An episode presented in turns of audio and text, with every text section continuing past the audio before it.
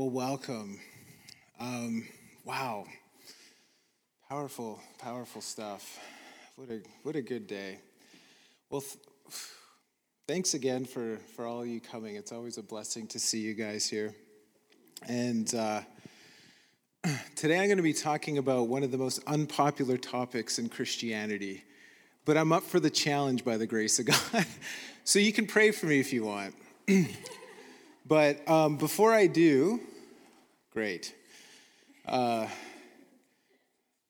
is that good? Yeah? And then, no, no, it's good. Our amazing Kim, who's doing projection. Thank you, Kim. Before I get into that, I wanted to start off by talking about this. And this is a scripture from Isaiah 11, verse 1 to 3. If we can get a hold of this, this is going to make our lives really, really great uh, for a whole bunch of reasons. Now, this is, this is a prof- prophecy about Jesus Christ. Okay, and maybe someday I'll develop this more and go into more detail about this particular scripture because it's quite amazing and it's alluded to actually in Revelation, talking about the sevenfold Spirit of God. But that's not what I want to talk about today. What I want to talk about today is what I've highlighted, but I'll just read the whole scripture for now. It's Isaiah 11, verse 1 to 3. A shoot will come up from the stump of Jesse, from whose roots a branch will bear fruit. The Spirit of the Lord will rest upon him the Spirit of wisdom and the Spirit of understanding, the Spirit of counsel and of might, the Spirit of knowledge and the fear of the Lord. And he will delight in the fear of the Lord. He will delight in the fear, this is Jesus Christ, will delight in the fear of the Lord. Can you, th- now, the interesting thing about the, what does delighting in the fear of the Lord look like? Isn't that an interesting thing? But Jesus Christ delighted in the fear of the Lord. And this is something that we have to get a hold of because we want to be like Jesus, don't we? This is a facet of the Holy Spirit, a major facet of his ministry is the, the spirit of the fear of the Lord. Now, on that note, I want to say this because we want to be Christ like in all we do. If you were here two weeks ago, I talked about the quest for the radical middle, and I'm going to allude to this a lot, and I'll probably end up preaching a whole message on this because I think this is so important. But for all intents and purposes, what I talked about two weeks ago, if you weren't here, was essentially the quest for the radical middle, what I mean by that is staying on the path of life. On the path of life, there's two ditches. On one side, the ditch is lawlessness, and on the other side of the path of life, there's legalism. The devil, ever since the actually, you can see this even in the New Testament, right off the bat. The devil tried to get us in error. When I say us, I'm talking about Christians in one of two ways in either legalism or lawlessness. And you can see Jesus rebuking them, the Corinthians, for instance, for lawlessness. If you look at uh, uh, in the book of Revelations with the seven churches, some were getting into lawlessness. Our, our Christian walk, what we have to do is, is, by the grace of God, stay on the path of life so that we don't fall into either of these two ditches. The problem is, often what happens is if we have fallen into one ditch, say legalism, and then we finally we get set free from it, what happens is often we go, the pendulum swings, and then we fall into lawlessness. And it's a tragedy because I, huh, I see a lot of people, a lot of good friends of mine who are doing this, who are actually going into lawlessness because they got so sick of religion and of legalism that they just went into the other and I and it's a tragedy because I see where their life is going and it's it's horrible. Okay, so we have to watch out for either ditch. And then I made I, I talked about how do we do this? I gave this scripture. Romans 11, 22. Behold then the kindness and severity of the Lord. The kindness and the severity of God. He's both a lion and a lamb.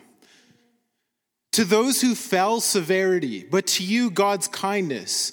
If you continue in his kindness, otherwise, you'll also be cut off. I'm going to make a broad generalization right now, but especially in, in charismatic Pentecostal movements, I would say what happened is because the holiness movement, now holiness is awesome, but the, unfortunately there was a lot of legalism that got entrenched in Pentecostalism because historically a lot of the people who were in the holiness movement before the Holy Spirit fell in 1906 embraced the Pentecostal movement, which is great. The problem is a lot of legalism got in. So they were really concerned about externals, about how you dressed, blah, blah, blah. Really got into legalism. What happened then is the charismatic move came in the 1967, the 60s, and people got a revelation of the kindness of God, right? How much He loves us. Okay, so um, that was great because we needed that. We really needed that correction because because Christians got too far into legalism. Now, I would say for the most part, since the 60s, in, there, in our stream of Christianity ish, right? I'm talking broadly now, charismatic, charismatic in particular. We've emphasized the kindness of God to such an extent that we've totally neglected the severity of God, almost completely. And the problem with that is what I said, the how you stay the radical middle is beholding both both the kindness and severity of God. If you neglect, for instance, the severity of God, you can get into lawlessness. Now, now I have this under here. The kindness of God keeps us out of legalism. The severity of God keeps us out of lawlessness. Another way of putting it is the love of God, the revelation of his unconditional love keeps you out of legalism because he loves you no matter what.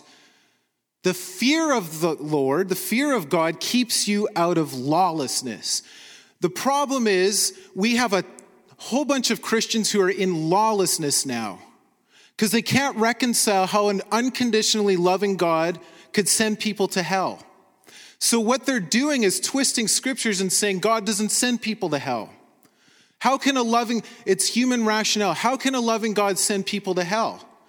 So now we have a ton of Christians who don't even believe in hell anymore. We have a ton of Christians who are embracing universalism.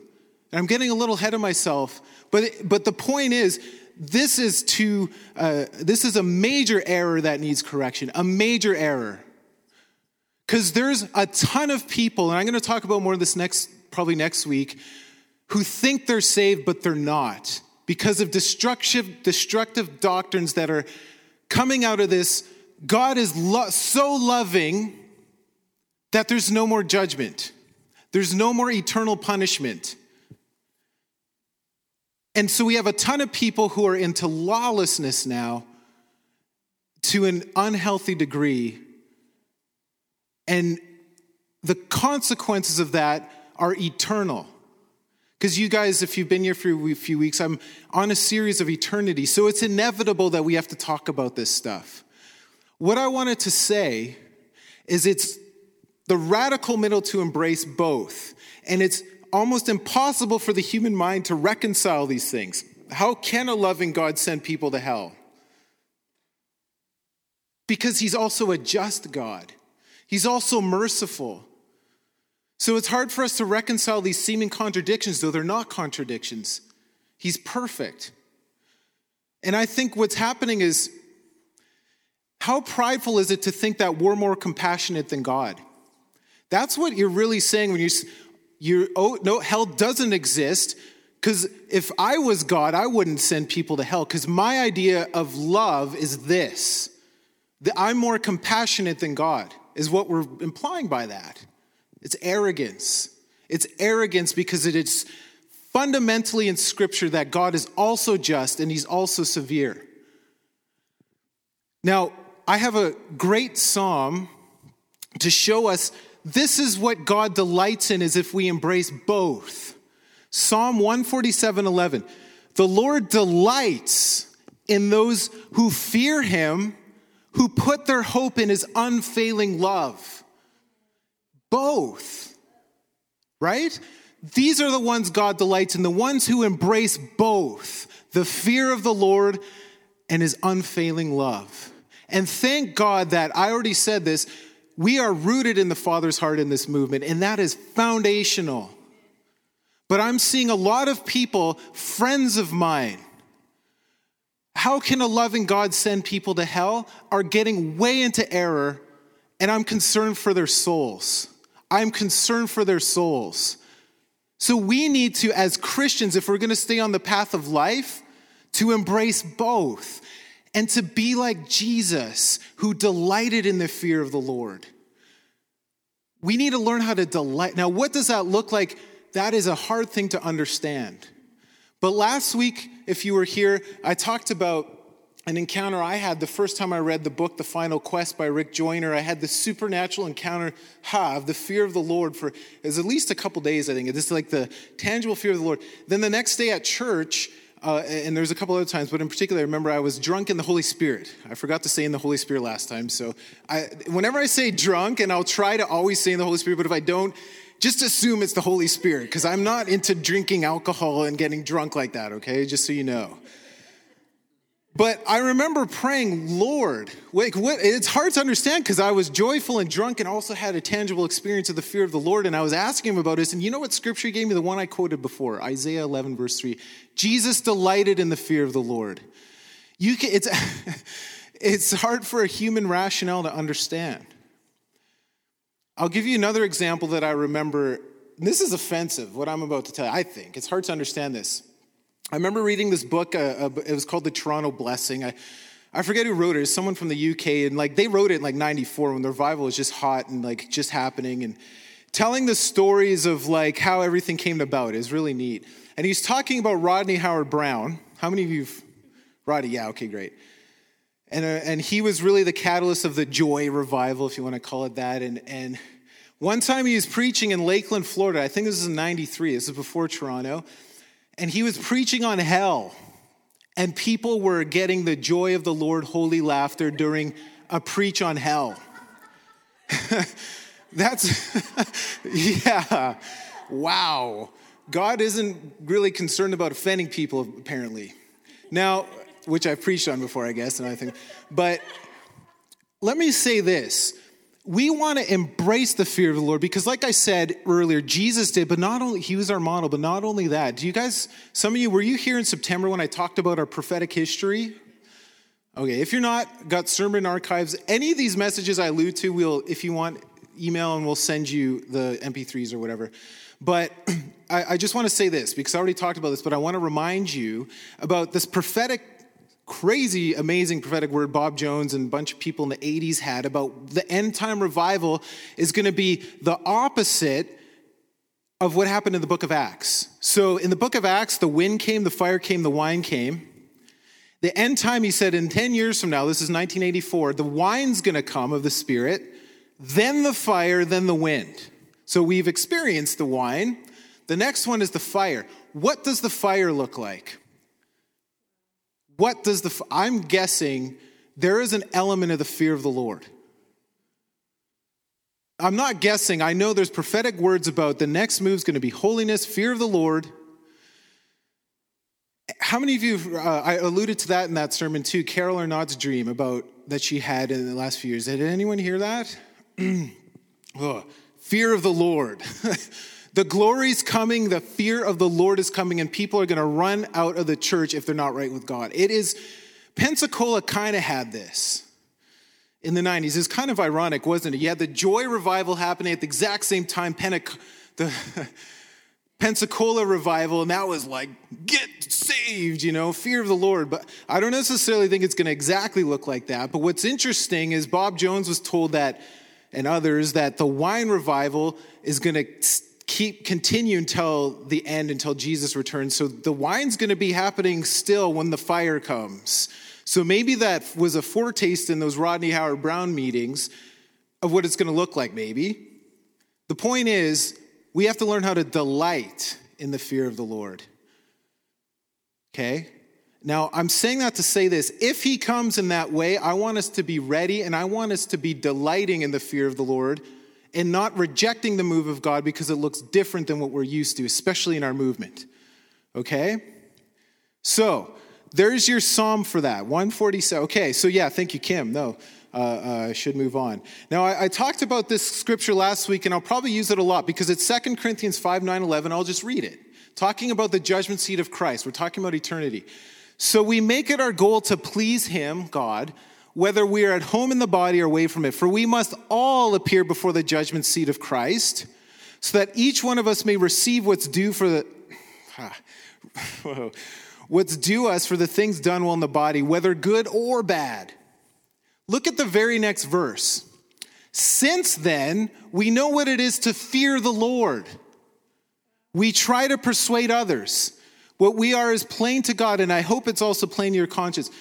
We're talking, when we talk about eternal judgments, there's always an element of the fear of the Lord. If you guys remember when I talked about Ecclesiastes 11 through 14, he says the same thing that God's judgments are eternal, we can't change them, so that people will fear him. Okay, so when we're talking about these things, inevitably, inevitably, we're, we're going to, some of us, hopefully, will experience the fear of the Lord, and it's a good thing. Let's learn to embrace it, and if He's correcting us, then let's embrace that rather than running away from it because it's a good thing. Okay, and, and I'll probably, we'll see, preach a message on that maybe because there's so much on the fear of the Lord, old and new covenant. So the next verse Hebrews 6. Now, I said this a couple times. I'm using the Amplified Version this time. Okay, so therefore, let us get past the elementary stage in the teachings and doctrine of Christ, the elementary school stuff. Christianity 101. Okay, I already went on in this in previous week, so I won't this time, but just remember elementary, advancing steadily toward the completeness and perfection that belong to spiritual maturity. Let us not again be laying the foundation these things he's about to list are the elementary teachings of Christ, and they're the foundation of Christianity. Okay? So, laying the foundation of repentance and abandonment of dead works, dead formalism, and of faith to, um, sorry, and of the faith and abandon, oh, sorry, faith by which you turn to God with teachings about purifying, the laying on of hands, the resurrection of the dead, and eternal judgment and punishment. This is the Amplified Version. Now, of course, I have those two highlighted because I'm talking about those now, okay? Now, get, get this. These are all matters of which you should have been fully aware of long, long ago. I'm going to ask you guys this, and you don't have to answer, but I'll have a raise of hands. When is the last time, you can flip the slide, Kim, you heard a sermon on hell? Think about this. When's the last time you heard a sermon on eternal punishment? How many of you it been years? How many of you have never heard one? The, I think that's the majority. Why don't you all put up your hands? Uh, uh, everyone who it's either been years or never heard one. Most of us. Christianity 101. Why is this being neglected in the church? Do you know why? Because of, there's a lot of reasons why. One is political correctness, and we're scared of offending people. This is the gospel. Some call it the dark side of the gospel. It is the gospel. It's, but, but we as Christians treat it like our drunk relative who we hide in the back room when we have guests over. It's like as soon as hell comes up, oh, oh, mm, trying, oh yeah, but, or whatever. Trying to, we're, it's like we're ashamed. We're ashamed. And so we try and hide it, we try and ignore it. We cannot ignore it. We cannot ignore it. Jesus talked about hell constantly. The church, now this is interesting, up until the late 1800s or so, the church universal embraced the doctrine of hell, eternal punishment. I'm talking Protestants this is after the Protestant Reformation. Catholics, Eastern Orthodox, you name it, centuries, the Church Universal believed in hell. Why? Because it is clear in the Bible that it exists. It's not, uh, it wasn't until about the end of the the Enlightenment came. It's like the movement of skepticism. Then the Romantic movement came on its shoulders, infiltrated the church, now, most of the church, I would think now, either doesn't believe it. Now, you hear of that. There's churches I know, and I won't name them, they say, We don't believe in hell. They either don't believe it, or they rationalize it, or they say it's not actually eternal. Clearly eternal. I'm going to show you a ton of scripture on this because it's clearly eternal and it clearly exists. It's, it's weird to me how people rationalize it away. Now, either you believe the Bible or you don't. And there's, there's a shift towards universalism. In the, I'm talking about evangelicals now. I'm not talking about mainline. I'm talking evangelical Christians, right, are starting to believe hell doesn't even exist. Right? So there's a shift towards universalism. What's universalism? It's that eventually, no matter what, everyone's going to end up in heaven. And that is so off base, it's not even funny. You have to ignore so many scriptures from Jesus' lips to, to come up with that. How do they do that? Arrogance. Because I'm more compassionate than God. If I was God, I would not do this to people, right? That's what they're saying. You know, the movements that happen in the, eh, the revivals and the missionary movements that we all know of, the prayer in the 17, 1800s that went up and resulted in the awakenings and the missionary movements from the Moravians. You know what fueled their prayers was agony, agony over the thought that people are going to hell. The fruit of that were tremendous, tremendous revivals and missions movements that swept the earth. Are we now saying they were off base? Because what's happening now is people are comfortable in their sin because they're neglecting the severity of God.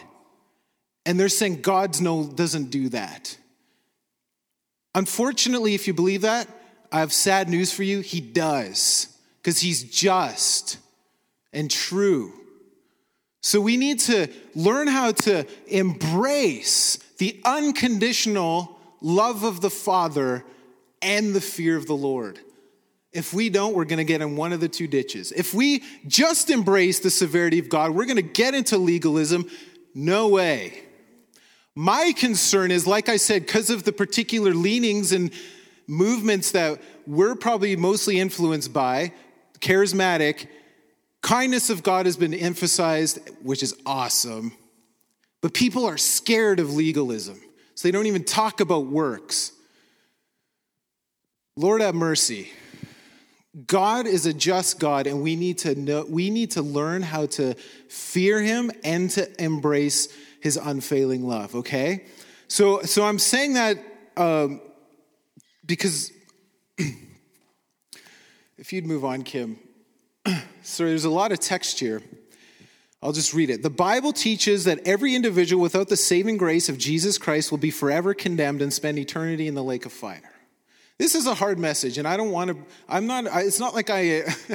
I'm just being obedient. Okay. It's not like I'm like, yes, I get to talk about hell. No way. There's a lot. There's a. This is. There's a lot of resistance talking about hell. Let me tell you, when you're in my position right now, a lot because of political correctness and all these things. But I want to be a lover of the truth. I don't, I don't want to be as fear of a fear of man and of offending people, especially when it's clear biblical doctrine from the lips of Jesus Christ. These are unpopular scriptures, but let's why don't we make them popular again? You know, people like I say this in the second point. this is one of Jesus' elementary teachings. I gave you Hebrews chapter 6, verse 2. Jesus discussed hell frequently, much more than you hear from the pulpits today. Right? And it's a tragedy because this is the gospel, and people are scared of offending people. So we have these seeker sensitive, nothing wrong, but seeker sensitive, if you're ignoring the truth, it is wrong. Churches that are allowing people to be comfortable in their sin.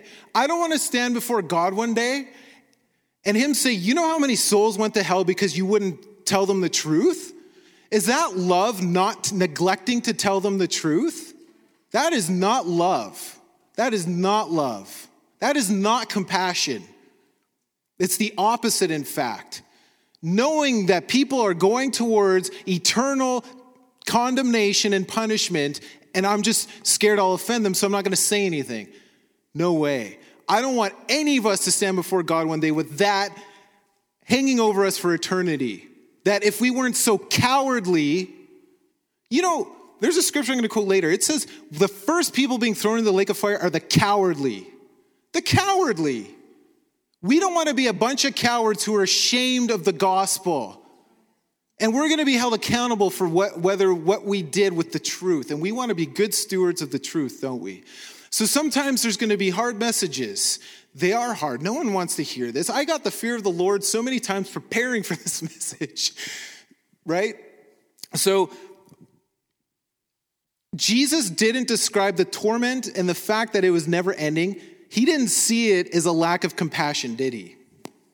No way. He's the personification of love and truth, and he had no problem talking about hell. Because he loves us, right? He saw it as an essential, essential to reaching us as the good shepherd. Okay? His addressing and teaching on hell was motivated by love. It's not the opposite of love, he's motivated by love. Since all he did and taught was out of a heart of compassion, and we know that, right? Because he is love. God is love. He doesn't want anyone to go to hell, and I'll show you scripture He doesn't want anyone to. It's our choice. Now, if people don't know it's their choice, how are they going to make the right choice? Right? We have to make it clear. This is what's going to happen if you don't repent. Right? This is what's going to happen. So, question Are we doing the best service to people today by not mentioning hell from our pulpits? Is that true love? I don't think it is. I really don't think it is. We need to shout what Jesus shouts, we need to whisper what he whispers, right? And unfortunately, often we're doing the opposite. We're shouting what Jesus is whispering and whispering what he's shouting. And it's a tragedy. So I don't want to be a, a I just want to speak the truth. And I know everyone here is hungry, else you wouldn't be here. And we want to be lovers of truth, don't we? We want to, that's what it says. If those who endure to the end, are, they're the ones, they're not the ones who are just going to mentally assent to truth, they're going to be lovers of truth. So we want to be those who are counted worthy and as lovers of the truth. Now, I have this scripture from Romans 1. This is Paul talking. For I am not ashamed of the gospel because it's the power of God that brings salvation to everyone who believes, first to the Jew, then to the Gentile. For in the gospel, the righteousness of God is revealed, a righteousness that is by faith from first to last. Just as it is written, the righteous will live by faith. In the same breath is him saying, I'm not ashamed of the gospel, the wrath of God is being revealed from heaven against all the godlessness and wickedness of people who suppress the truth by their wickedness. It sounds to me not being ashamed of the gospel is telling the full truth, and Paul does this in the second, right after he says, I'm not ashamed, the wrath of God. The wrath of God is like a taboo subject in, our, in, in most churches, isn't it? God doesn't judge anymore. I hear that from tremendously impactful, world impactful denomin- uh, churches that say God doesn't judge anymore. I fear for them. What's, oh, God doesn't like that anymore. It's the new covenant. This is Paul the Apostle talking about God in the New Testament. Like, you know, I don't know how people get rid of these scriptures. It's just like, oh, no, God doesn't, whatever. Okay? So, since what may be known about God is plain to them because God has made it plain to them, for since the creation of the world, God's invisible qualities, his eternal power, his divine nature has been clearly seen, being understood from what has been made, so that people without excuse. And then he goes on and on and on and on and on and on and on and on. Read Romans 1 and 2 if you want to see about people sinning, immorality, God giving it over, them over to that, right? All these things. My question is Are we ashamed of the gospel?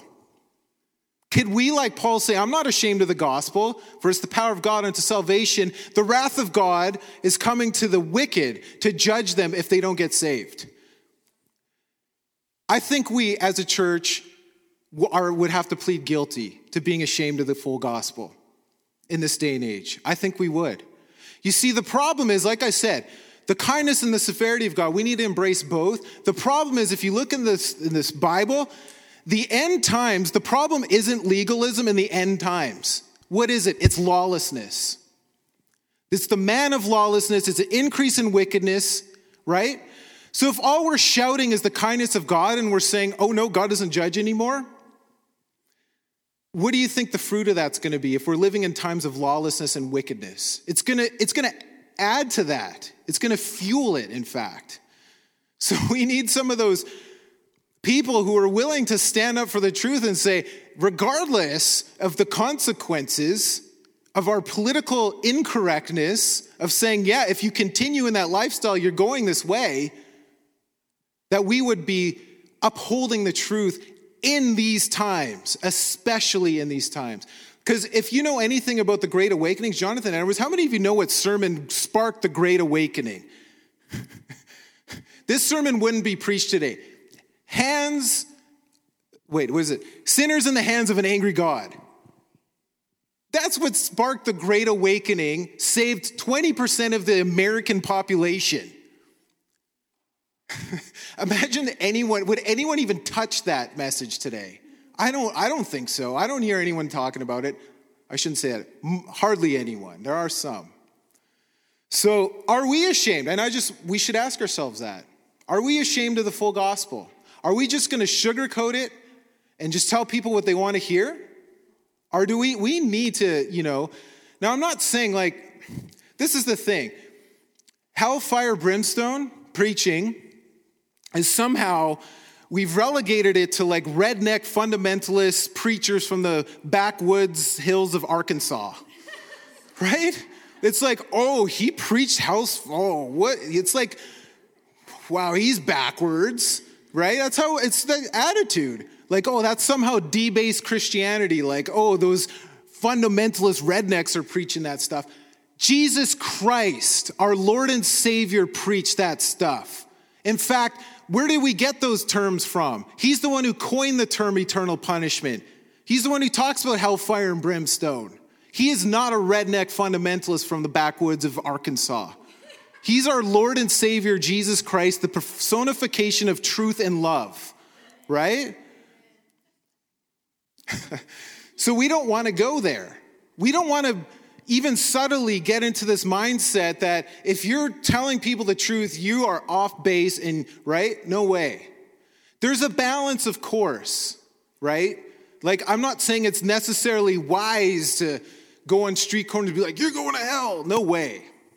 I don't think necessarily, unless the Holy Ghost leads you to, I should say, that that's necessarily effective, okay? My point is, we need this in our theology in order to stay on the path of life. And we need to tell this sometimes to others and not ignore it like our drunk relative in the closet or in the back room when guests come over. So, so you can either write Jesus off as a liar because he talked about this constantly or frequently, pick and choose what teachings of his you're going to believe, which is what people are doing but the bottom line is hell is a real place and we need to talk about it. Right? I'm not ashamed to talk about it, even though it's a hard message.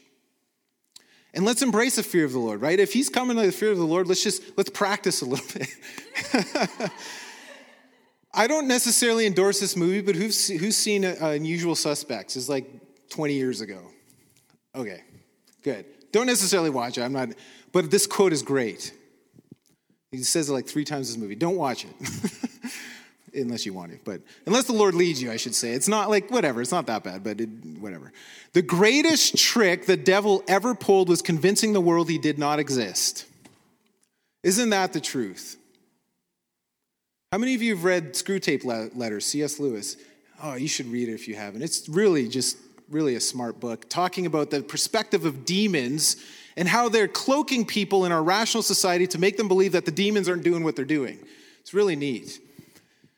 What I would say, yeah, I think this is true. What I think is a tragedy and what's true in the church, most of the church might believe there's a devil, but I would say the greatest trick the, tr- trick the devil's pulling on the church right now is making us believe hell doesn't exist.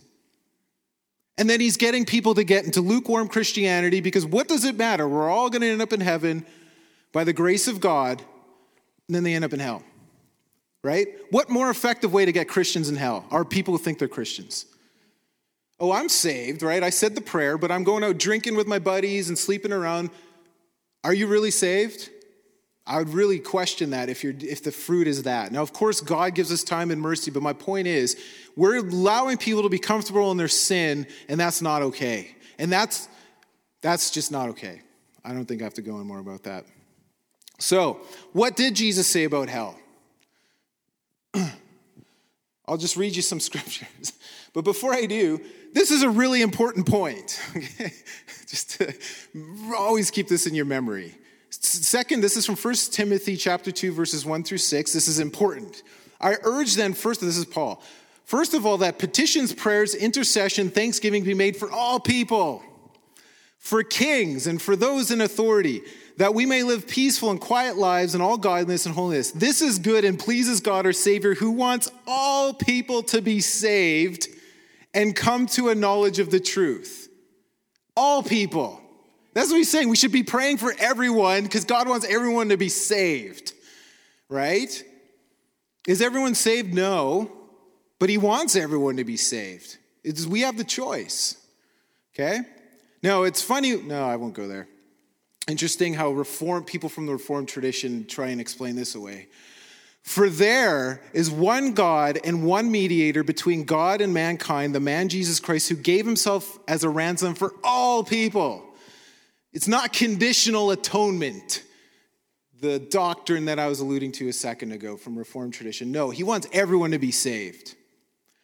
This, is how, this has now been witnessed to at a proper time. Now, don't, don't go in the other direction where Universal say, yeah, see, everyone's saved. No. He's just saying he wants everyone to be saved. Just like he wants everyone to be healed. Is everyone healed? No. There's a whole bunch of reasons, but I won't go there now. But it's the same thing because there's a choice in it. I'm talking about salvation. There's a choice in it. So, Matthew, let's, okay, what did Jesus say? Matthew 25, 41 to 46. This is Jesus. Then he will say to those on his left, Depart from me, you who are cursed into the eternal fire prepared for the devil and his angels. I don't know how people could say that it's not eternal when Jesus himself says it's eternal. But what I want to emphasize in right now is prepared for the devil and his angels. This wasn't God's will. Hell was a place for Satan and his fallen angels. Period.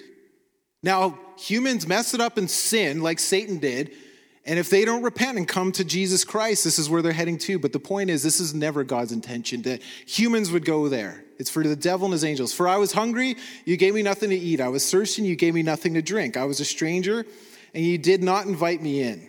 I needed clothes, and you did not clothe me. I was sick and in prison, you did not look after me. They will also answer, Lord, when did we see you hungry or thirsty or a stranger or needing clothes or sick and in prison and did not help you? He will reply, Truly I tell you, whatever you did not do for one of the least of these, you did not do for me. Then they will go away into eternal punishment, but the righteous to eternal life. Jesus says eternal punishment, right? He's the one who coined that term. So I'll just read some more. God give us grace. this is from the Sermon on the Mount. We all know how important the Sermon on the Mount was. Trisha just talked about that last week. You have heard that it was said that people long ago, you shall not murder, and anyone who murders will be subject to judgment. But I tell you that anyone who is angry with a brother or sister will be subject to judgment. Again, anyone who says to a brother or sister, Raca, is answerable to the court. And anyone who says, You fool, will be in danger of the fire of hell. The fire of hell. Wow, you fool. Now, I think there's balance to this because Paul clearly says, You foolish Galatians, who's bewitched you? right? But my, you see what Jesus is saying here. You're in danger of hell if you go that way. Matthew, this is again Sermon on the Mount. You've heard it was said that you shall not commit adultery, but I tell you that anyone who looks at a woman lustfully has already committed adultery uh, in his heart. If your right eye causes you to stumble, gouge it out and throw it away. It's better for you to lose one part of your body than for your whole body to be thrown into hell. And if your right hand causes you to stumble, cut it off and throw it away. It's better for you to lose one part of your body than for your whole body to go into hell. Intense stuff. Matthew 18, 6 to 9. I'm just, and I'm just select, these aren't, I'm these, this isn't all encompassing. I'm just, I just selected some scriptures about hell. Matthew 18, 6 and 9. Now, here Jesus is not talking about just one particular sin like he was in the Sermon on the Mount. Here he's extending it to every sin. In all forms of sin, okay? So if anyone causes one of these little ones, those who believe in me, to stumble, it'd be better for them to have a large millstone hung around their neck and to be drowned into the depths of the sea. Woe to the world because of the things that cause people to stumble. Such things must come, but woe to the person through whom they come. If your hand or your foot causes you to stumble, cut it off and throw it away. It's better for you to enter life maimed or crippled than to have two hands or feet and be thrown into eternal fire, not temporary fire, like some are saying these days. And if your eye causes you to stumble, gouge it out and throw it away. It's better for you to enter life with one eye than have two eyes and be thrown into the fire of hell. Now, I want to show you Mark 9 42 to 48. It's basically almost the same as the one I just gave you, with one exception. Well, a couple exceptions. Here he says where the fire never goes out, okay? But what I want to draw your attention to is the last verse. Okay, so uh, it's better for you to enter the kingdom of God with one eye than have two eyes and be thrown to hell, where the worms that eat them do not die and the fire is not quenched. Talking about eternally. The interesting thing is he's quoting Isaiah 62 24 here. And look at this. Now, here Isaiah is prophesying about the age to come after the second coming of Christ. Okay? So, as the new heavens and the new earth that I make will endure before me, declares the Lord, so will your name and descendants endure from the new moon to another and from the one Sabbath to another. All mankind will come and bow down before me, says the Lord. These are the believers now. Now, look what happens. And they will go out and look. We're talking about heaven. They'll go out and look on the dead bodies of those who rebelled against me. The worms that eat them do not die the fire that burns them will not be quenched, and they'll be loathsome to all mankind. Apparently, for eternity, we're going to be, according to this scripture and others, I'll show you in a, in a while, we're, we're actually going to be reminded of those who rebelled and be, be able to see them. Isn't that what this is saying? It's interesting and, and kind of weird. Uh, not weird, sorry, God. Interesting. Okay. Here's, here's just a couple other. This is Jesus talking. This is my point. Jesus is saying this, right? Not some hillbilly preacher in the backwoods of Arkansas. Jesus Christ, his teachings. This is Matthew 13, and I've preached from this chapter before. There's seven parables on the kingdom of heaven. And I'll just talk, I'll give you the, the highlighted part because I want to get going. As the weeds are pulled up and burnt in the fire, so it will be at the end of the age. The Son of Man will send out his angels, and they'll weed out of his kingdom everything that causes sin and all who do evil.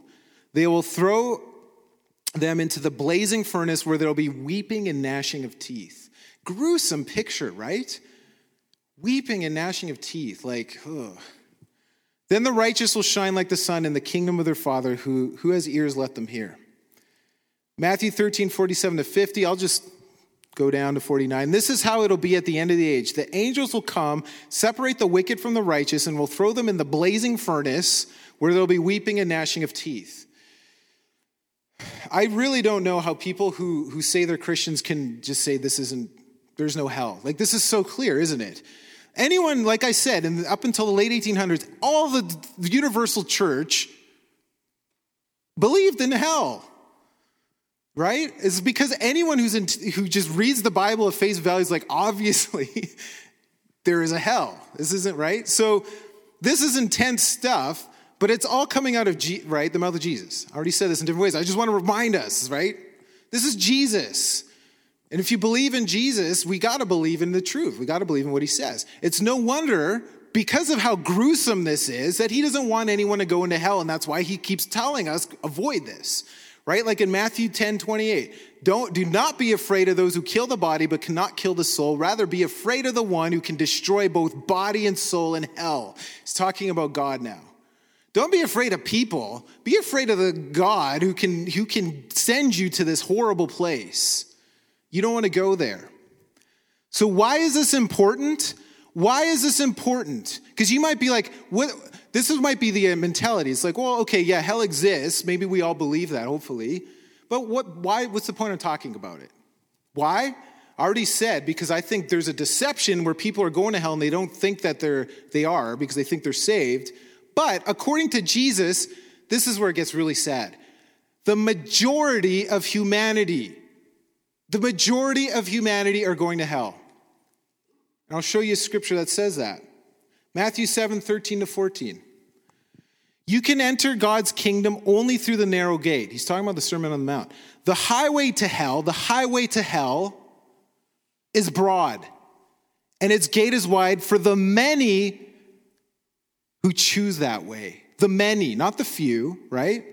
But the gateway to life is very narrow and the road is difficult, and only a few find it, ever find it. The minority, right? That's what Jesus is saying, isn't it?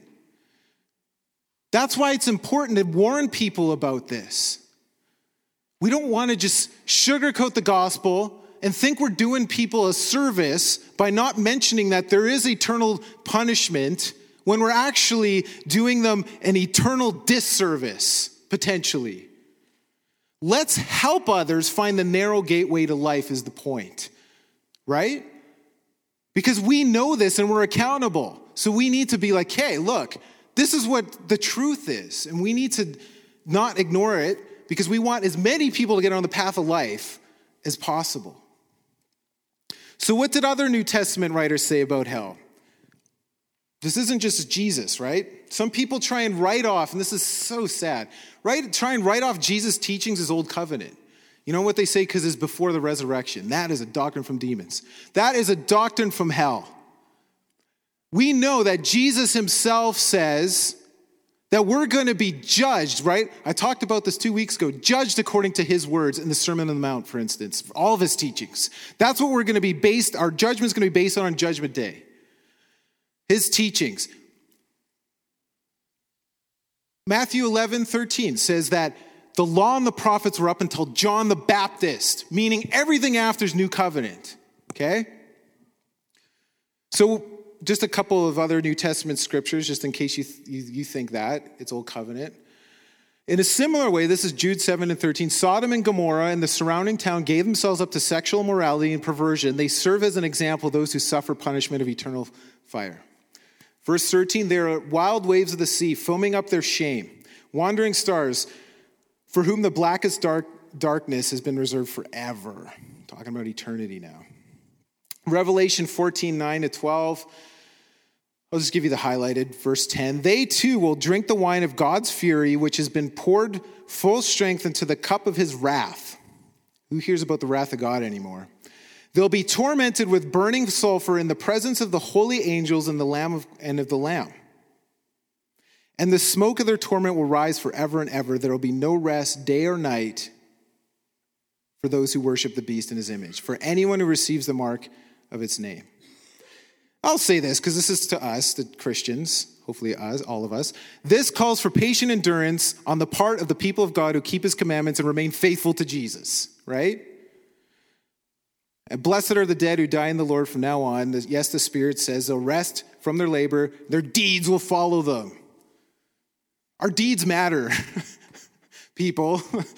And, and, hopefully, after this series, for those of you I think I already mentioned, we're in a series, you'll believe me because there's so many scriptures that say our deeds matter. Of course, we're not saved by our deeds. That is a doctrine from demons, but our deeds will, will be held accountable for and judged based on what we do in this life. Talking about our deeds now. Okay.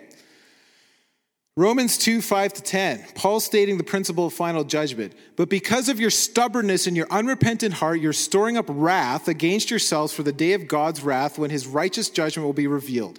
God will pay each according to what they have done, right? What we do matters. To those who by persistence in doing good seek glory, honor, and immortality will give eternal life. But for those who are seeking, self seeking, and who reject the truth and follow evil, there will be wrath and anger. There will be trouble and distress for every human being who does evil, first for the Jew, then for the Gentile. But glory and honor and peace for everyone who does good, first for the Jew, then for the Gentile. For God does not show favoritism. I want to say this. Because of this series, I would be lying to you by omission by ignoring hell. Okay? I don't want to do that. So, this next message, maybe next two or three, might be hard. Unless we delight in the fear of the Lord. Let me say this though I want to focus way more on heaven, and I want to preach way more messages on heaven, right, than I do in hell. Okay? So, just so you know, we're not going to be stuck here. In the weeks to come, we are going to go to the awesome heaven stuff, okay? But I, I don't want to. I don't want to be a liar. And I think that's what it is by just saying either this doesn't exist or just ignoring it. Okay? I don't. So, Second Thessalonians 1 5 to 12. I'll just give the highlighted stuff for time. Verse 8 He will punish those who do not know God and do not obey the gospel of our Lord Jesus. They'll be punished with everlasting destruction and shut out from the presence of the Lord and from the glory of his might. Okay. I'll say this though, I love this. Remember, I talked about the apostolic prayers? Love the apostolic prayers. That's just simply the prayers Paul prayed for people in the Bible, and you can see how he prayed. This is where Paul prays for the Thessalonians. I love this. You can pray this for yourself, for your loved ones. Verse 11 With this in mind, we constantly pray for you, constantly, that our God may make you worthy of his calling, and that by his power he may bring to fruition every desire of goodness and every deed prompted by faith. We pray this so that the name of our Lord Jesus may be glorified in you and you in him according to the grace of our God and the Lord Jesus Christ. Galatians 5. Jesus, thank you for the word. Okay, verse 16. I want to say this first, talking about the path of life. You know how you stay on the path of life? Really, the Holy Spirit. That's the new covenant. I love Galatians because it talks about both. It warns us from both ditches, legalism and, the, and, the, and lawlessness. Right here, verse 16, chapter 5, verse 16. So I say, walk by the Spirit, and you'll not gratify the desires of the flesh, lawlessness. Verse 18, but if you're led by the Spirit, you're not under the law, legalism, right? So it's by the Holy Spirit we stay on the path of life. And someday I'll trumpet that message, okay? Verse 19. The acts of the flesh are obvious sexual immorality, impurity and debauchery, idolatry and witchcraft, hatred, discord, jealousy, fits of rage, selfish ambition, dissensions, factions, factions, envy, drunkenness, orgies, and the like. I warn you as I did before. This isn't the first time Paul's warning them about going into lawlessness. He's talking to believers, not unbelievers. I warn you, church at Galatia, the Galatian church, as I did before, that those who live like this will not inherit the kingdom of God. So you better watch out for lawlessness too, not just legalism. He just hammers them about legalism up until chapter five, and it's like, wait, but with that being said, don't go into lawlessness either, because then you won't go into heaven that way too. Now, verse now chapter six in Galatians. So he's talking about this. Then right after that, he talks about the fruit of the Spirit, right? But the fruit of the Spirit is love, joy, peace, patience, kindness, goodness, gentleness, faithfulness, self-control. Against such things, there's no law. He's still talking about this, is the same teaching. He ends this teaching right here, Galatians 6, verse 7 to 9. I'm praying that the Lord gives us, uh, gets us to get a hold of this. Do not be deceived. God cannot be mocked. A man reaps what he sows. Whoever sows to please the flesh, from the flesh will reap destruction. Whoever sows to please the Spirit from the Spirit will reap eternal life. Notice I showed you 20, whatever, 19, whatever, lust of the flesh. Then he talks about fruit of the Spirit. Key point what we've sown in this life, the way we lived, comes back to us as a destiny. What we've sowed in this life comes back to us as a destiny forever. I'm going to give you a couple stories on this. Two weeks ago, and for those of you who weren't here, like I said, you can ask us for the messages, we'll email them to you about this series, because there's some fundamental, foundational stuff in those first two messages. But I told you a little bit about a story about Bob Jones, and I'm going to tell you a different facet of that I didn't, didn't tell you that time, because it's so relevant to what I'm talking right now. So if you remember, Bob Jones died in August 8th, 1975.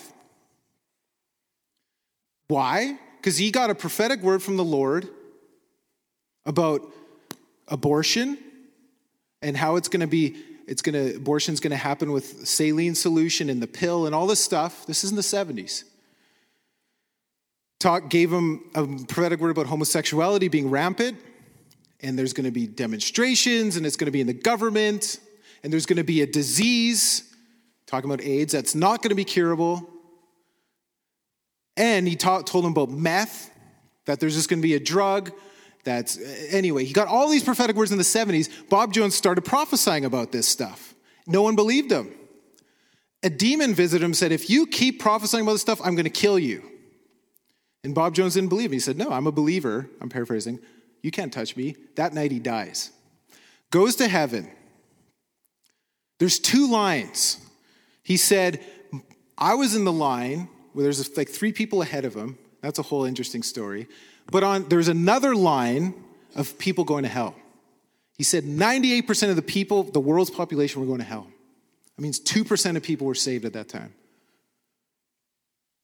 He said, in that line of people going to hell, he said, the gods they served in this life, they're going to serve for eternity in hell. He said, there were people, he said, there was people wrapped in money, for instance. That was their God in this life.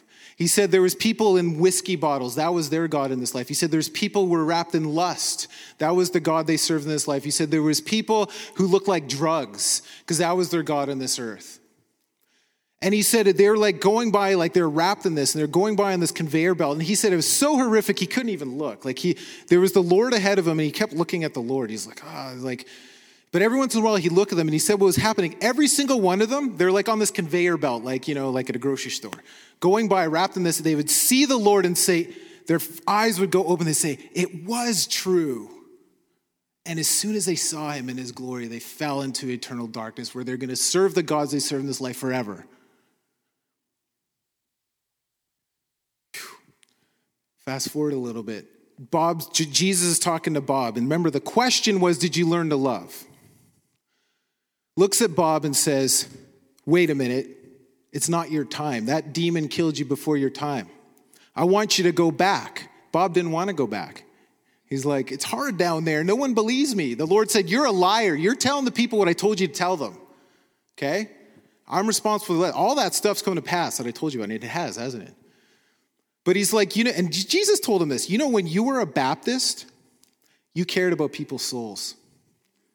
And he said, I will let you into heaven, but I want you to look into that line, people going to hell, one more time and, and tell me if you, you still want to come in.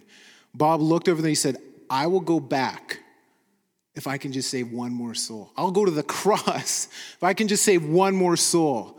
And the Lord told him, I don't want you just to save one soul. I want you to impact leaders who are going to help steward the end time revival. And it's a whole thing. The God that they serve on this life, they're serving forever. It's intense, isn't it? It's hard to understand, but I'm talking about what you sow in the flesh, right? He lists a bunch of them. What you sow in the flesh is going to determine how you're going to live in eternity, in hell, but also in heaven. Now, I want to read just a little bit from this book. Now, this book, this is called this this so impacted me. This specific thing I'm going to tell you about. Now, this is, I told you about the final quest. There's three books. Rick Joyner had all these amazing prophetic encounters in the 90s. Just a few years ago, I don't know, a couple years ago actually, he had all these intense encounters like the final quest, right? Like intense encounters. So if you like the final quest, you're going to like this book. Uh, it's in the same genre called The Path, okay? Just written, I don't know, a couple years ago. So in this book, it's a long story, but throughout, he's, he's actually interacting with Elijah the prophet, okay? And whatever your beliefs are in that, whether it's a vision or not, the point is he, he was in, in interacting with Elijah throughout. Then, near the end, he has this encounter with Enoch, okay? The thing that impacted Rick the most about Enoch, and there's this whole thing, is how happy Enoch was. Like, joyful. He said he's the most joyful person he ever met, and he was surprised because you think Enoch could be really intense.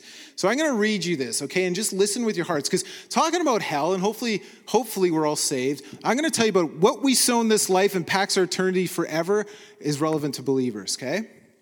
So when with that, Enoch touched my head. This is after they talked, as if to bless me, nod, nodded and walked off. As I watched him go, I could not help but think he's the happiest man to have ever lived. I have met many joyful people, but none like him. He was the first to find the secret of true joy, walking with God. That's what the Bible says about it, doesn't he? Doesn't it?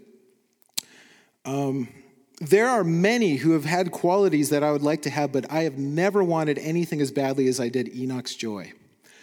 I had never felt so drawn to anyone before, so close or so comfortable in their presence. Just a fraction of his joy would make every day wonderful and would help me to make other people's days better. Then I heard a familiar voice behind me. As he is, you can be also, Elijah said. So then Elijah's here now, okay? Were you here the whole time I was we were speaking, I asked? I was watching. We work together, so we're always close. And then this is Rick talking. I never thought of Enoch as a shepherd or as one f- so full of joy. I'm really looking forward to getting to know him better, I said. You have much to learn yet from both of us. But the joy you see in Enoch will not come from seeing Enoch, but from the way Enoch got it, walking with the Lord the way he did. I wanted to ask Elijah another, no, this is where I'm going. I wanted to ask Elijah another question, but was hesitating. He discerned this and said, Please ask what's on your heart. You walked with God too, and you were trusted with some of the greatest power he ever revealed through a prophet. Why aren't you as joyful as Enoch? I inquired, because, right? Elijah's really intense, and he wasn't joyful like that. This is Enoch's answer. Ugh. I do not mind you asking, and this is important for you to understand. What you become in your life on earth will be who you are forever, without the carnality, of course. Now, listen to this. If anyone on earth realized how much their life on earth impacted their eternity, they would be in pursuit of the fruit of the Spirit more than any earthly treasure or accomplishment. I'm going to read that again. What you become in your life on earth, talking about believers, you will be will be who you are forever, okay? Without the carnality. If anyone on earth realized how much their life on earth impacted their eternity, they would be in pursuit of the fruit of the Spirit more than any earthly treasure or accomplishment. This verse is in the context when he lists the fruit of the Spirit, sowing to the Spirit, right? The greatest treasure in all creation is love. Love is the foundation of true joy and peace and is the essence of what man was created to be. God is love. And if you walk with him as you're called to, this will be your portion. I walked the earth during, this is Elijah, during difficult and dark times. I walked with God and loved him. But I let the evil of man overshadow the love I should have been growing in for both God and people. I even delighted in calling fire down on people. It was necessary, but it was not necessary for me to enjoy it. I should have been weeping for them. Jonah had the greatest preaching gift until the Baptist, John the Baptist. I was trusted with the greatest power since Moses. Neither Jonah nor I pursued love the way we should have, the way all should pursue it. If I had loved people more, even the ones I had to confront and bring judgment upon, many of them would not have perished, but would have been turned to the Lord instead. Without love, I became self centered, and what that is what uh, cost me so I was not able to finish my commission. Elisha had to finish what I had been called to do. One of the greatest mistakes a prophet can make is to not pursue loving God and loving others more than anything else. I'm going to stop there. What we do in this life, what we sow in this life, how we live in this life is going to impact our eternity forever. Not just those going to hell. I'm talking about Christians now. If we understood that, we would pursue the fruit of the Spirit more than any earthly treasure. And I want to I want to say that because it's up to us whether or not we're going to do that. Now, I want to I want to recommend this uh, book. Um, if you go to the next slide, Clem. How many of you read The Divine Revelation of Hell? Okay, like two people. That's okay. It's pretty intense. This woman in 1976, the Lord took her to hell 40 times, 40 nights in a row, and showed her different things of hell. And it's fascinating and horrifying. There's different places in hell, and depending what sin, like I said with Bob Jones, you commit in this life, you're going to be tormented forever accordingly. And remember that scripture in Luke 12 where I said, Those who know the Lord's will and don't do it and don't get ready will get beaten with many blows, and those who don't know the Lord's will and don't get ready will get beaten with few? He's talking about hell. And there's people who were preachers who were in the worst torments in hell because of the revelation they had of Jesus and how they lived and rejected him. Fascinating book. We have no excuse because you can read it for free. I have the uh, uh, link down there. In fact, you can listen to it for free. I, I listened to it. I never. This is years ago. I didn't read it. You can go to iTunes. Just type in on the store Mary K. Baxter or Divine Revelation Hell. It's a two-hour thing, and you can just listen to it. Or you can go to this webpage, read it, listen to it, whatever you want. What's that? Oh, the webpage is down there. So I Uh, probably every month I'll send archives and you could get it that way, or just email me if you want it. But if you just Google Divine Revelation to Hell, it'll probably be the first thing, Mary K. Baxter. I highly recommend it. And it, it, uh, after I read it, I was like, I don't want anyone to go to hell. I was like, I want to send people these CDs who aren't believers just to listen to this because it's crazy, it's horrifying. But, uh, you know, I, I, just, for those of you who are interested, I'd highly recommend that. Um, okay. I was going to talk about Hades versus the lake of fire and give you some more scriptural foundation, but I'm going to end on something else because of time. Maybe I'll cover that another time. What about God's mercy? Okay, because I can't end on here. I can't end. What about God's kindness? What about God's mercy? Okay, and what I'm going to show you scripturally, God's patience is his kindness and his mercy. He gives us a whole entire life to choose him. Okay? So, this is something to consider. The Lord's patience is beyond comprehension. In Revelation, for example, 20, verse, or 2 rather, verses 20 to 21, we see the Lord even gave Jezebel time to repent. Jezebel, because he's so merciful. Okay? However, and this is what's interesting, the very patience of the Lord is itself a type of judgment. Look at Ecclesiastes 8:11. Because the sentence against an evil deed is not executed quickly, therefore the hearts of the sons of men among them are given fully to do evil. Okay? So the wicked interpret the delay of God's discipline as evidence that he's not he doesn't really care about the evil they do. Therefore, they'll fall into increasing depravity. Does that make sense? Like, oh, God's not judging me. I'm getting away with this. Must mean he doesn't really care, so I'll keep doing it. That's what it's saying. Only the truly righteous, the righteous in heart, will understand that his patience is his grace. That is his mercy and that is his grace. Okay, so Psalm 50, 16 to 23, he says something similar. But God, says to the wicked, Why bother reciting my decrees and pretending to obey my covenant? For you refuse my discipline and you treat my words like trash. When you see thieves, you approve of them. And when you spend your time with adulterers, your mouth is filled with wickedness and your tongue is full of lies. You sit around and slander your brother, your own mother's son. Verse 21. While you did all of this, I remained silent. And you thought I didn't care. Right? He's saying the same thing. You thought I didn't care because I was silent. But now I will rebuke you, listing all of my charges against you. Repent, all of you who forget me, or I will tear you apart and no one will help you. But giving thanks is a sacrifice that truly honors me. If you keep my path, to my path, the path of life, I will reveal to you the salvation of God. Right? I'm going to show you Revelation 2:20. This is Jesus giving, giving Jezebel time to repent, but she didn't. There comes a time, right, when the judgment comes. Up until then, it's God's kindness and patience and mercy.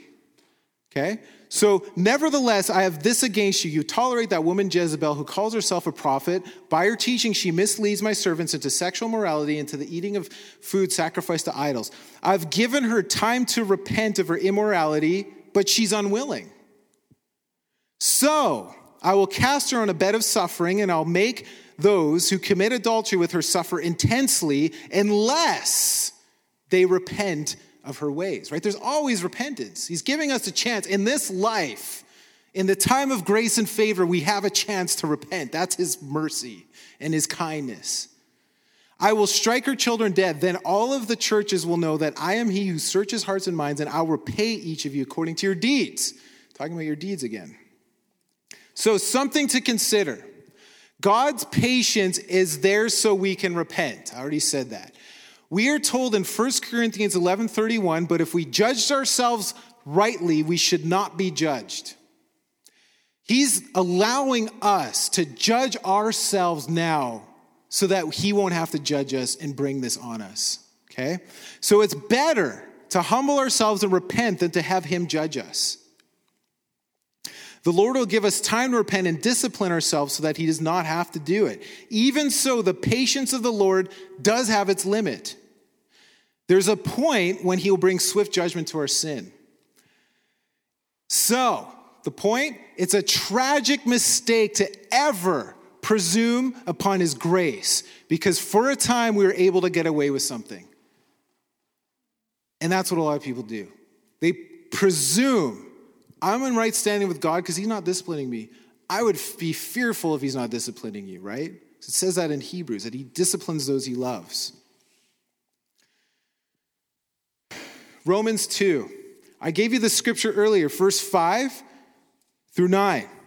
What I want to show you is this because a lot of people say, quote this out of context. I'm talking about the kindness of God leading to repentance. Do you know what the context is? Paul talking about God's wrath. Remember, I showed you through chapter 1, this is still going on. Chapter 2, verse 1 through 11, still talking about the wrath of God, eternal judgment. You, therefore, this is verse 1 through 11, you have no excuse. For you who pass judgment on someone else, for at whatever point you judge another, you're condemning yourself because you've passed judgment, do the same things. Now, we who know that God's judgment against those who do such things is based on truth. So when you, a mere human being, pass judgment on them and yet do the same things, do you think you'll escape God's judgment? Verse 4 Or do you show contempt for the riches of his kindness? Forbearance and patience. Remember, I was talking about how God's patience, that's what his kindness and mercy is. Do you show contempt for his kindness, forbearance, and patience? not realizing that God's kindness is intended to lead you to repentance? Remember what I just said? God's time, his patience is his kindness. That's what he's saying. Are you showing content? Because his kindness is there, his patience, his forbearance, so that you would repent. You see that? A lot of people take this out of context and be like, you shouldn't talk about hell or judgment because you talk about God's kindness. That's what leads to repentance. Look at the context. This is in the midst of Paul talking about judgment and anger and wrath. Look at the very next verse. But because of your stubbornness and your unrepentant heart, you're storing up wrath against yourself for the day of God's wrath. When it's his righteous judgment will be revealed, God will repay each person according to what they have done. To those who by persistence in doing good seek glory, honor, and immortality, He'll give eternal life. But for those who are self seeking and who reject the truth and follow evil, there will be a wrath and anger. There will be trouble and distress for every human being who does evil, first for the Jew, then for the Gentile. But glory, honor, and peace for everyone who does good, for, first for the Jew, then for the Gentile, for God does not show favoritism. Do you see that? Contextually, is he saying, don't preach judgment or anger or wrath because it's the kindness that leads to repentance? No way. No way. He is saying God's kindness is his patience and his forbearance that's giving you time to repent while you can. That's God's kindness in this context. So, what do we do? What do we do in light of all this? okay? What do we do? What will we do with the time God has given us? What will we do with the time God has given us in this life that's nothing, eternally speaking, time wise? It's a vapor. So, this is important, and I want to end giving you this. Remember, I started on this and I want to end on this. Jesus never came to condemn us, he came to save us. That's straight from John 3 17. Hell was not meant for humans, it was meant for the devil. That's Matthew 25 41. It is his will that none should perish, but that all should come to salvation. That's 1 Timothy 2 4. Time is short and it's God's patience and mercy. It is great. We need to declare God's saving grace while we can while the time of favor is here so that people can repent. Now, remember, I started off in Second Corinthians 5 9 11. For we must all appear before the judgment seat of Christ so that each of us may receive what is due as for the things done well in the body, whether good or bad. Since then, we know it is to fear the Lord. That's part of it. We, need to, we try to persuade others. What we are so is plain to God, and I hope that it's plain to your conscience, right? You see that. The fear of the Lord is part of it, how we persuade others. He's talking about how to get people saved. Okay, so we know what it is to fear the Lord, knowing judgment's coming, knowing that we have to give an account to God. We try and persuade others not to go that way and to go unto salvation. Look at what he says right after this. This is where I'm ending. This is right after, right? In verse, starting in verse 14. There's one scripture before, uh, before, but verse 14. For Christ's love compels us. The fear of God and the love of God compels us to persuade others. You see that? It's both, not just his love. For Christ's love compels us because we're convinced that one died for all, and therefore all died. And he died for all that those who live should no longer live for themselves, but for him who died and for them and was raised again. So from now on, we regard no one from a worldly point of view. Though we once regarded Christ in this way, we do so no longer. Therefore, if anyone is in Christ, the new creation has come, the old is gone, the new is here. All this is from God who reconciled us to himself through Christ and gave us the ministry of reconciliation. That God was reconciling the world to himself in Christ, not counting people's sins against them. And he has committed to us the message. This is our part now the message of reconciliation. We are therefore Christ's ambassadors, all of us, as though God were making his appeal through us. We implore you on Christ's behalf, be reconciled to God. God made him who had no sin to be sin for us so that in him we might become the righteousness of God. The message of reconciliation. That's the part we play. Preaching the full gospel, living in the love of God, the fear of God, knowing we have to give an account for our lives, right? We need both. So, ha, I just want to pray. Thank you, Jesus. Yeah, I just want to end by praying and asking the Lord just to, to help us with this message of reconciliation. Father, I, ah, whoa, thank you for the fear of the Lord. God, help us embrace it. Thank you, God, for your grace to endure difficult messages. but help us give us the grace to preach them. Help us to stand for the truth. Help us to be lovers of the truth. Help us to be Christ like and know what it is to delight in the fear of the Lord. Help us to fully embrace the unconditional, unfailing love of God and also the fear of God so we can stay on the path of life. Lord, I ask that you just continue to reveal your ways in our hearts so that we're going to live this life in a way that's going to impact not only this life, but eternity. That there's not going to be 98% of people going to hell, but that's going to be cut into whatever we can get it at. That's not the majority. Help us, God. We know that you want everyone to be saved, clearly. And so I ask you, Father, that you give us the grace to help us share the gospel so that people will come to the knowledge of the truth and will embrace the saving knowledge and salvation of your Son, Jesus Christ. Lord, I just pray for anyone today who's felt the conviction of the Holy Spirit in any capacity that you enable them to come to terms with whatever it is you're convicting them of and to repent.